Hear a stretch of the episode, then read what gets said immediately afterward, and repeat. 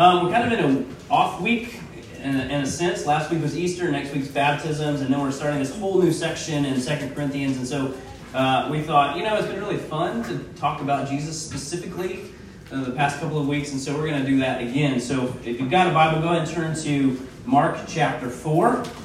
Uh, very familiar story this morning, very uh, a story that many have heard on more than one occasion, probably heard preached on on more than one occasion. Um, it is Jesus calming the storm.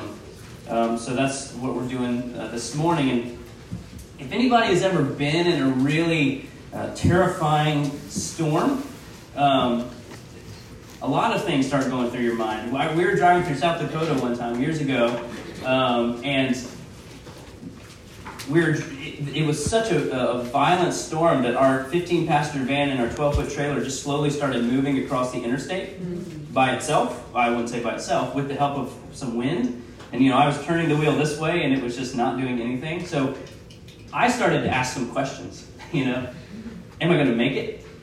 Right? Uh, if I make it, like, you know, this is before I was married, so I'm like, will I ever have kids? Will I ever have a wife? Like, what's going to happen? Uh, was I good enough in my life? You know, this is the, the types of things that start to run through your head, and, and, and when you come into really harrowing, scary situations, such as a really violent storm.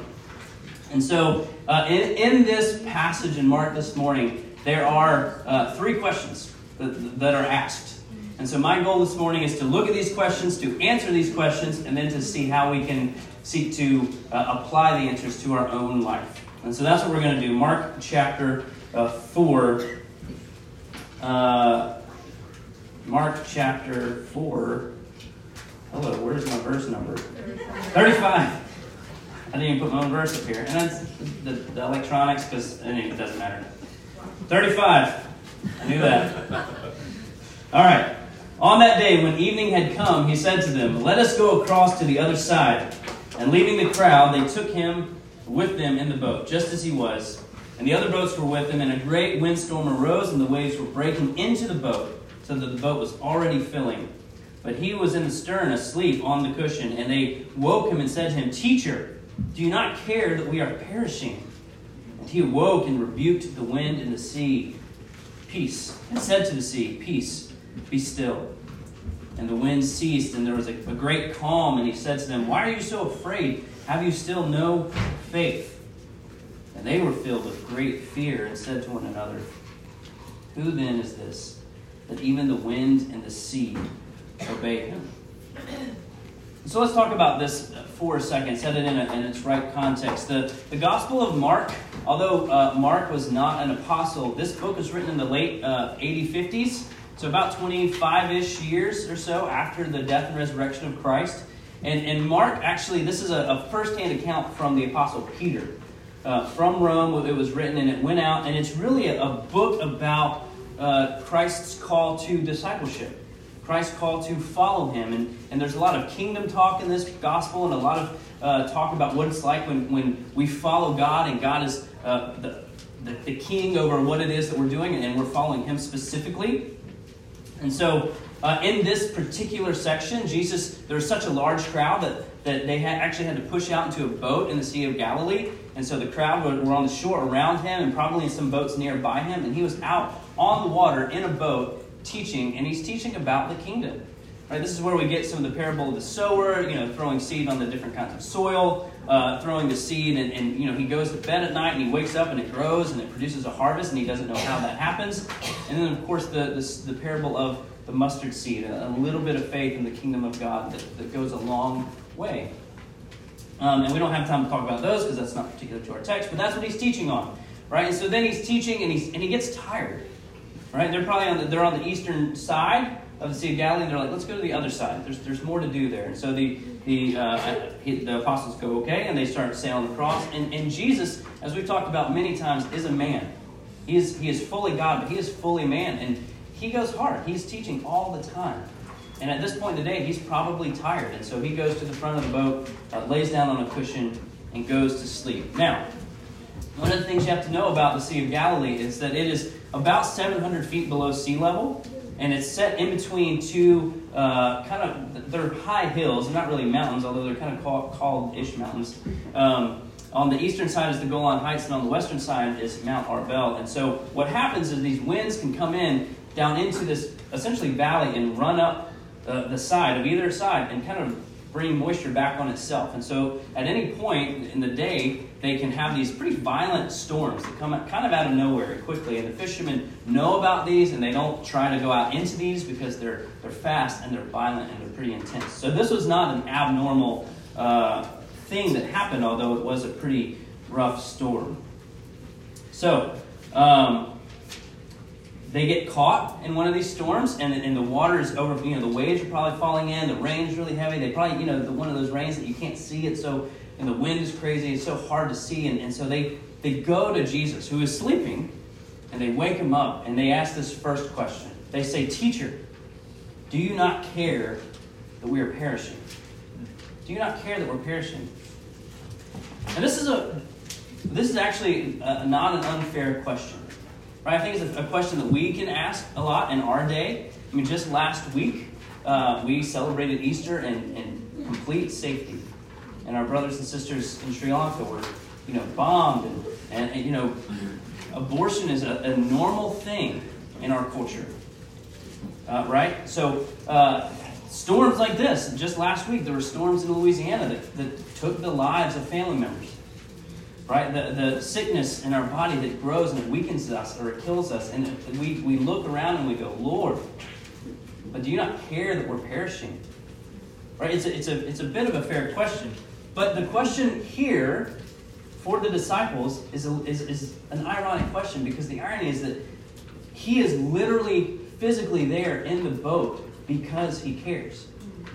Okay? Sometime in eternity past, uh, God the Father, God the Son, God the Holy Spirit made this plan uh, when, when they created, knowing that man was going to fall, they made this plan where God the Son is going to come as man and die for the sins of man on behalf of man. Uh, so that we could not be separated from him forever. Now, uh, what Jesus recognizes and that the disciples do not recognize is that our biggest problem as human is actually an internal problem not an external problem. So Jesus was here for that reason. He was not necessarily here to protect the disciples physically, he was here to uh, save them spiritually. And so the answer to this first question is an emphatic yes. He cares that they are perishing. He cares absolutely that they are perishing. And so Jesus wakes up, probably a little uh, maybe perturbed, maybe a little frustrated. He was in a deep sleep, and you know, some of us might go, "Man, how could you sleep through a storm like this?" But we know, especially as parents, that every once in a while, you know, the, the house can be falling apart, and we are sleeping. Right? That, you know, I think husbands are worse about this. Guys are worse about this. The wives are like, "How did you sleep through that?" I'm like, "Huh? You know, did you hear that eight times the kids got up in the middle of the night? Nope, sure didn't." right? So, so it's it's not. Uh, and then when we get woke up, we're frustrated. Woken, we get woke. Um, sorry. Uh, so Jesus is probably a little frustrated when he gets woken up. And, it, and he says, he turns to the storm and he says, Peace, be still. It actually says he rebuked the storm. Uh, the word here uh, means it ceased to give permission to. Right? So Jesus allowed the storm, God allowed the storm to uh, do what storms do. And he gave it permission to do that until uh, he stopped giving it permission to do that. And when he stopped giving it permission to do that, the storm ceased instantly. So then he turns to the disciples and says, question number two. He says, Why, why are you so afraid? Why? You still have no faith. Why are you still afraid? Now, I'm, I would never say that Jesus was wrong, right? But in some ways, I think the disciples were demonstrating a little bit of faith. They, they woke Jesus up. Like, listen, we're trying as hard as we can. We can't do anything about this. If anybody can do this, uh, it's going to be this guy. So there, but but in this moment, in this moment, there's a bit of a contrast, right? There's a bit of a contrast, and one that we should recognize. Okay, Jesus in that moment was actually demonstrating absolute faith. Like he was demonstrating absolute faith. We talk about uh, again here a lot. We talk about Jesus uh, as being fully man, Right? He only used his uh, supernatural ability if it was part of what the Father was leading him to do. Okay? He, he, he resisted from using his supernatural ability unless it was within the Father's plan. And so Jesus knew he had a mission and a purpose to his life, and so that no matter what came up in his life, he trusted the Father to see to it, to protect him and to guide him until that purpose was completed. But see, the, again, the disciples were transfixed on this uh, external problem and not their internal one. And the disciples thought, the disciples thought they were going to die. The disciples thought they were going to die. And in that moment, they thought probably something along the lines of, listen, we left everything to follow this guy. Right? We, we you know, in, in, in poker, not that I've ever played it, but it would be like, hey, we're all in. We're all in on this guy, and as it turns out, we might have been wrong. Right? We, we think we're going to die, and we were wrong. Again, this is what happens when, they, when, when we focus on the, the external circumstances rather than the internal problem. And when we think that our issue and our problem is actually our external, then the worship of God is, is dictated by the external circumstances. Right? It's just when we when when it's falling apart on the outside, it must be falling apart spiritually too. But see, our faith and hope and trust in God is a faith in Him as God as God. It's in Him as God for who He is and what He has done through Christ, not in what He can do for us physically or externally. And this matters. This matters tremendously. So, the answer to the question number two is simple. They are afraid because they're fixed on the external circumstances and not the internal ones. And their faith, then, the intensity of their faith, is dictated by how good or how easy or how dangerous their external circumstances are. So, if we're supposed to worship Christ as for, for who He is and uh, who just as God, then, then the third question is a natural byproduct of that because they just saw this guy calm a storm, and so they asked this question: Well, who is it? Who is this then that the, the wind and the sea obey him? So imagine yourself. Let's really think about this for a minute. We go out in a boat. There's a really bad storm. One of us gets up and says, "Shh," and the storm stops. Okay? We've the disciples here, they've been with Jesus. They've spent some time with us. I mean, with him. They've spent time with us. They spent time with him. They've seen him heal people. They've seen him do supernatural things. But when you start uh, having power over nature, that's a whole different game. And that's a whole different set of, of eyes that you're seeing this guy do these things that are outside of our realm of possibilities. So, who then is this that even the wind and the sea obey him? Okay, now I want to spend just a, a few minutes here uh, telling us what the Bible says about this guy. Right? Who is he? Who is this guy? So, just a few things that, that the Bible says of who Christ is. And the first one is God. He is God. John 1 says, In the beginning was the Word, and the Word was with God, and the Word was God. He was in the beginning with God. All things were made through him, and without him was not anything made that was made. So he was God. That means that he's eternal. He has always been. He was not created, he has always been. He made everything. All things were made through him and for him. So he is God. And, and that means he has these other God qualities. He is sovereign. Right? He is he is king over everything. He has power and authority over everything. There's nothing in all of creation that is rogue. Right? Nothing. Right? He gives us a lot of freedom inside of that sovereignty, but at any point he can say, Nope, that's too far. Right? There's nothing that gets outside of his control, nothing that gets outside of his power.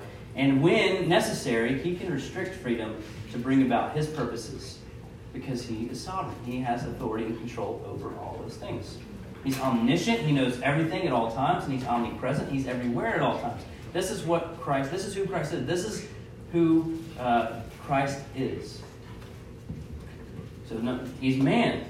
Right? Philippians 2 says, have this mind among yourselves, which is yours in Christ Jesus, who, though he was in the form of God, did not count equality with God a thing to be grasped, but emptied himself by taking the form of a by taking the form of a servant, being born in the likeness of man and being found in human form.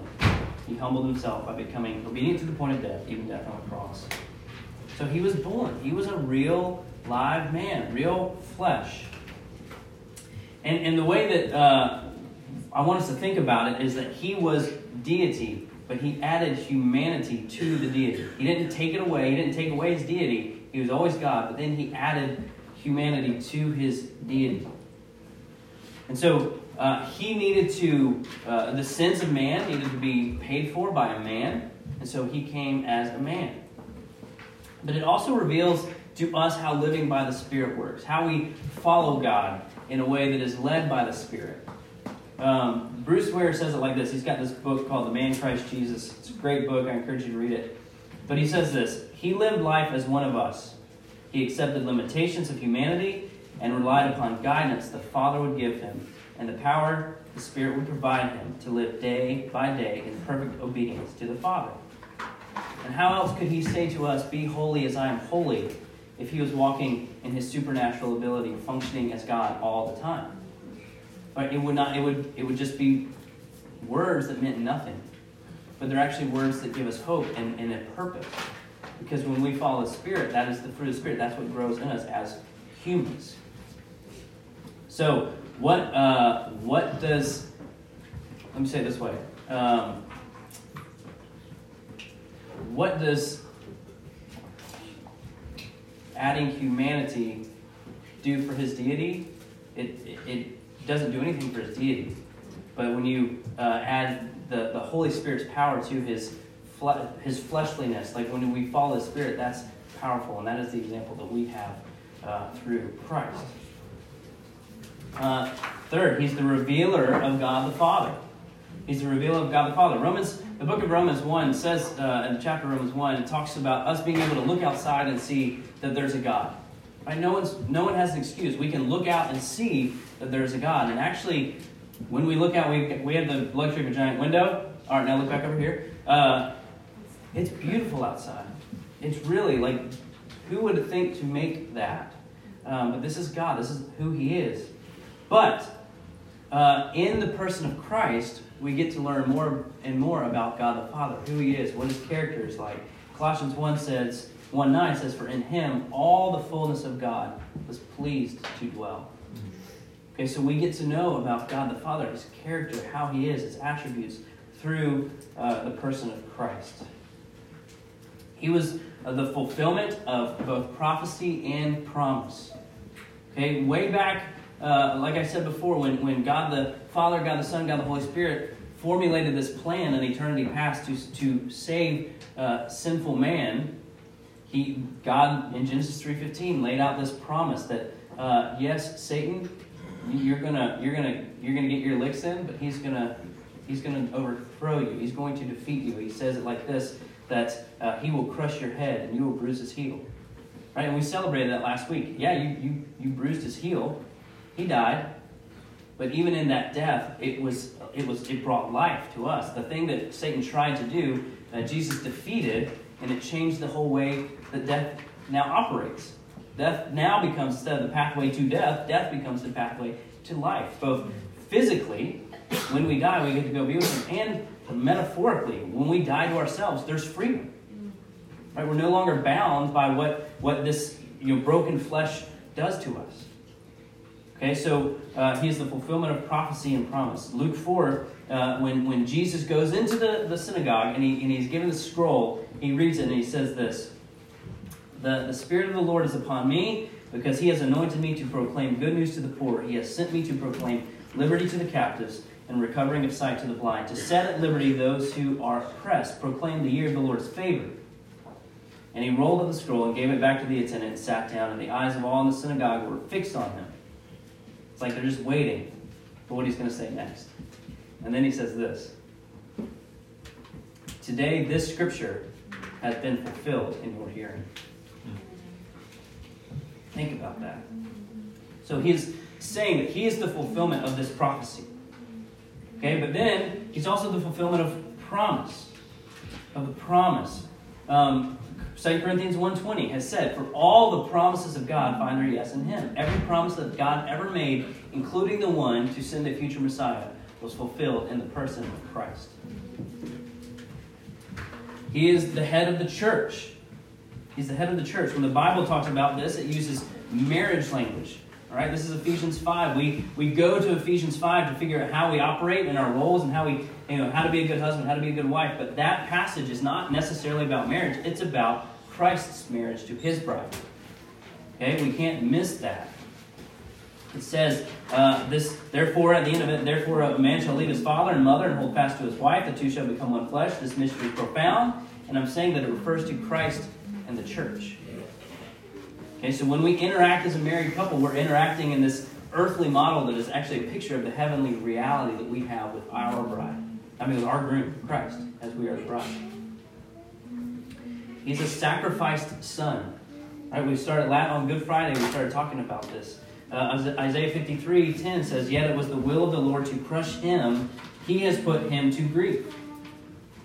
God used his own son as a sacrifice for our sin to die in our place, to suffer our punishment, so that we wouldn't have to. So that we wouldn't have to. He was bruised for our iniquities, he was crushed for our transgressions. Okay, he was a sacrificed son, and he's also a victorious risen Savior. It's like we celebrated last week. We said the angel said, What are you doing here? He's not here. Why are you looking for him? He has risen like he said he was going to do. Hebrews 10 2 says, But when Christ had offered for all time, a single sacrifice for sins, he sat down at the right hand of God. Right? In Hebrew culture, when, when the, the, the teacher was finished, the, the uh, rabbi was finished teaching, he would hand the scroll back and he would, sat, he would sit down. Or when the, the priest would make the sacrifices, he would make the sacrifice and then sit down because it was finished. That is symbolic that the work is completed, it is done. So, this is who this man is that even the wind and the sea obey him. And so, as we move uh, towards our, our, close here, I, I, want to address a bit of a tension that might be brewing. Uh, because if I'm, if I'm not careful, uh, I might sound like I'm saying that Christ doesn't care about our external circumstances. He doesn't care about what happens. He, it's like he stood up and said, What's wrong with you people? I don't care what's happening on the outside around you. But the reality is, if he was man, if, if he fell in and didn't know how to swim, he could have drowned too. Right? So what is what is he saying? What is uh, what am I actually saying here? What I'm actually saying here is that God cares for us spiritually and physically. Okay? He says that He cares for us spiritually and physically. Like the disciples, we can uh, quickly fall into a way of thinking that Jesus is in the boat with us and that uh, He'll take make our external circumstances better and easier, and we'll worship Him when He does. Okay, a lot of us wouldn't say that this is what we do, but we, we, we do it. We live this out, right? Like, how many of us are, are quick to go when something good happens? Man, praise the Lord. And praise the Lord. And not that we shouldn't do that. I'm not, don't walk out of here saying, yeah, Matt was like, yeah, we don't praise the Lord when things are good. No, do that. But how many of us, when things are harder and our external circumstances get rougher and we get a little sicker or our money gets depleted or whatever it might be, we go, man, praise the Lord. Man, praise the Lord. How many of us go, man, oh yeah, there's that one passage that says, consider it all joy, brothers, when we face trials of various kinds? That's weird. Yeah, how many of us actually do that? Right? How many go to the scriptures and say, man, praise the Lord, things are hard. I was actually reading um, in Acts last night, and you know when when Peter when they heal that the, the, the lame man and they go before the the, the Sadducees and and they, they go away. And you know, they don't pray that they wouldn't get beaten, that they wouldn't face persecution. They just pray for boldness. Right? And that's a different uh, thing.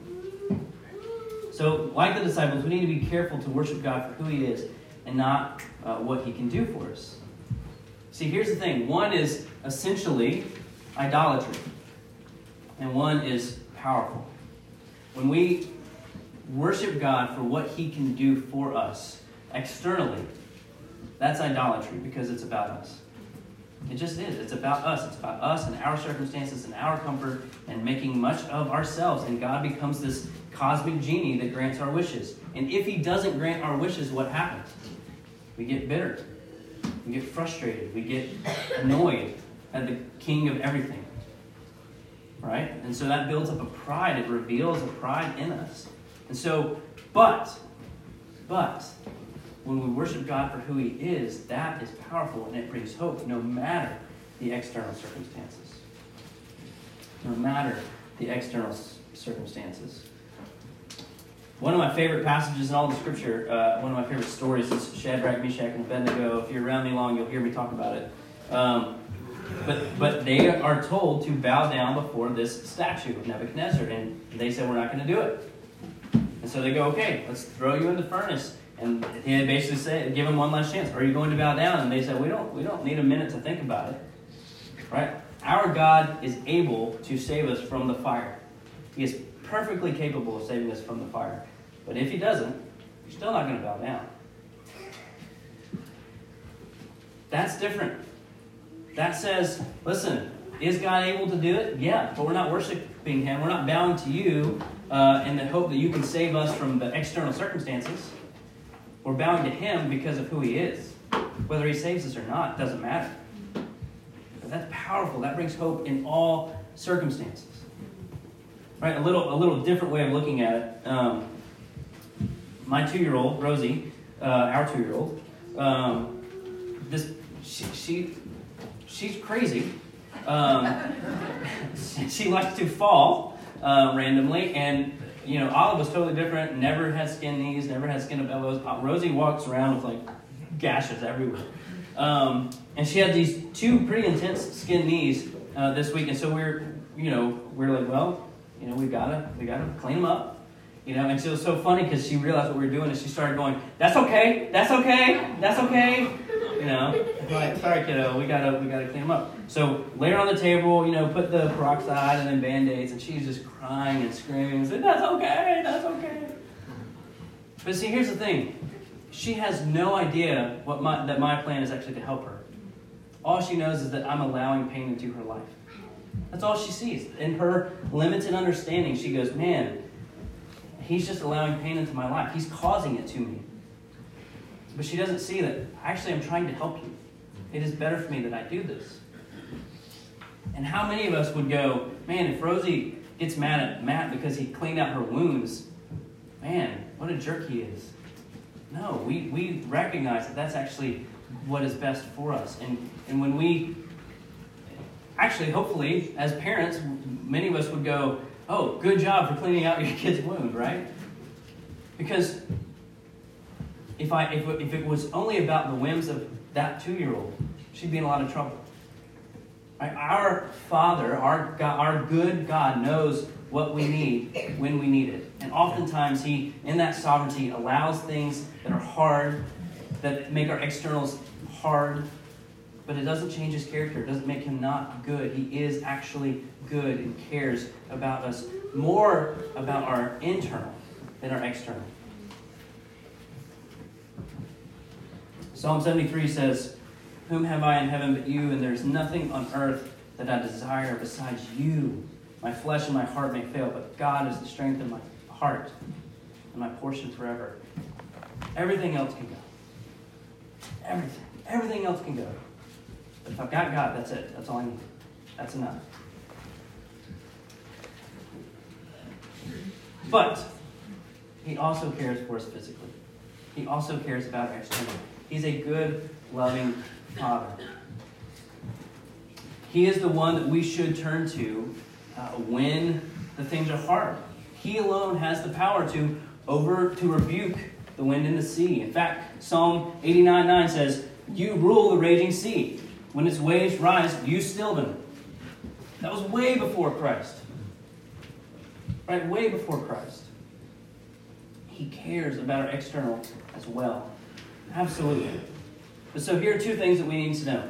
That we know that if something is hard in our external, God is using it to affect our internal. If something is hard on the external, God is using it to affect the internal. And two, we can know that God is working. Even if the, hard, the external is hard, circumstances are hard, we know because He cares. He is in the boat. He became flesh because He cares. We cannot say it's because of the cross, what we celebrated last week, the cross and the resurrection. We know that He cares. We can take that question right off, off the table. And so, if He cares, we can also know that He's working and He's fulfilling the things that He said He was going to do, which is to make us Christ like. Right? To take us down that road, to make us Christ like. And so, as we close here, we're going to move into the time of the Lord's Supper. And the greatest way that he demonstrated that he cares for us was coming as a man and dying for our sins on our behalf. But listen, maybe this morning, maybe this morning you're you're having some hard external circumstances, and uh, being in my position, just knowing a smaller church, but also as pastor, one of the pastors, that I know that some of us are having external hard circumstances. No doubt. In fact, there's probably a minority of people in here that aren't. In some capacity, having uh, easier circumstances than our harder circumstances. Maybe it's your marriage, maybe it's your kids, maybe it's something with work, um, maybe it's with school if you're younger and still in school or older and still in school. Um, so, as we move into this time of the Lord's Supper, before we take the bread, before we take the cup, let's really take a minute to, to examine our heart. To go, man, Lord, I, I've, I've been really frustrated. I've been kind of bitter because I was really, I was expecting you to do something different, and you haven't, and I don't know why. So let's take a minute to confess that. And I would say repent. And even as David said a few uh, weeks ago, that, that this idea of think differently, right? We need to think differently about that situation. We need to go, God, I need to think differently. Help me to think differently. I was wrong here. Please forgive me for that. And then let us celebrate by taking the Lord's Supper and remember that, man, God is good. He's a good Father. He's gracious. He's patient. He's kind with us. And He cares more about our external than our uh, internal than our external. Because that's what we need. Okay, so I'm going to pray, and then we'll uh, have the guys come forward. Father in heaven, thank you again for this morning. Thank you for your word. Lord, thank you so much for giving us what we need and not what we want. I pray that you would um, help our desires to be changed more and more to your desires for us, that we would crave the things that we need more than the things that we want, that we would crave you and worship you for you just being you, for being holy, for being all the things we talked about, for being a victorious, risen Savior. And so, Father in heaven, I pray that you would help us to see Christ and to know his goodness and kindness and grace, graciousness towards us um, through the cross and through, through uh, our ability to believe in him for our external, yes, we can trust him. We know that he will provide. We know that he will care for us. But for our internal, uh, that we trust you for our internal, that you are conforming us to Christ's likeness. And that if things are hard on the external, that you are not wasting it. You are allowing it and you are working it for our good. So God, help us to love you. Help us to trust you more. We pray in Christ's name. Amen.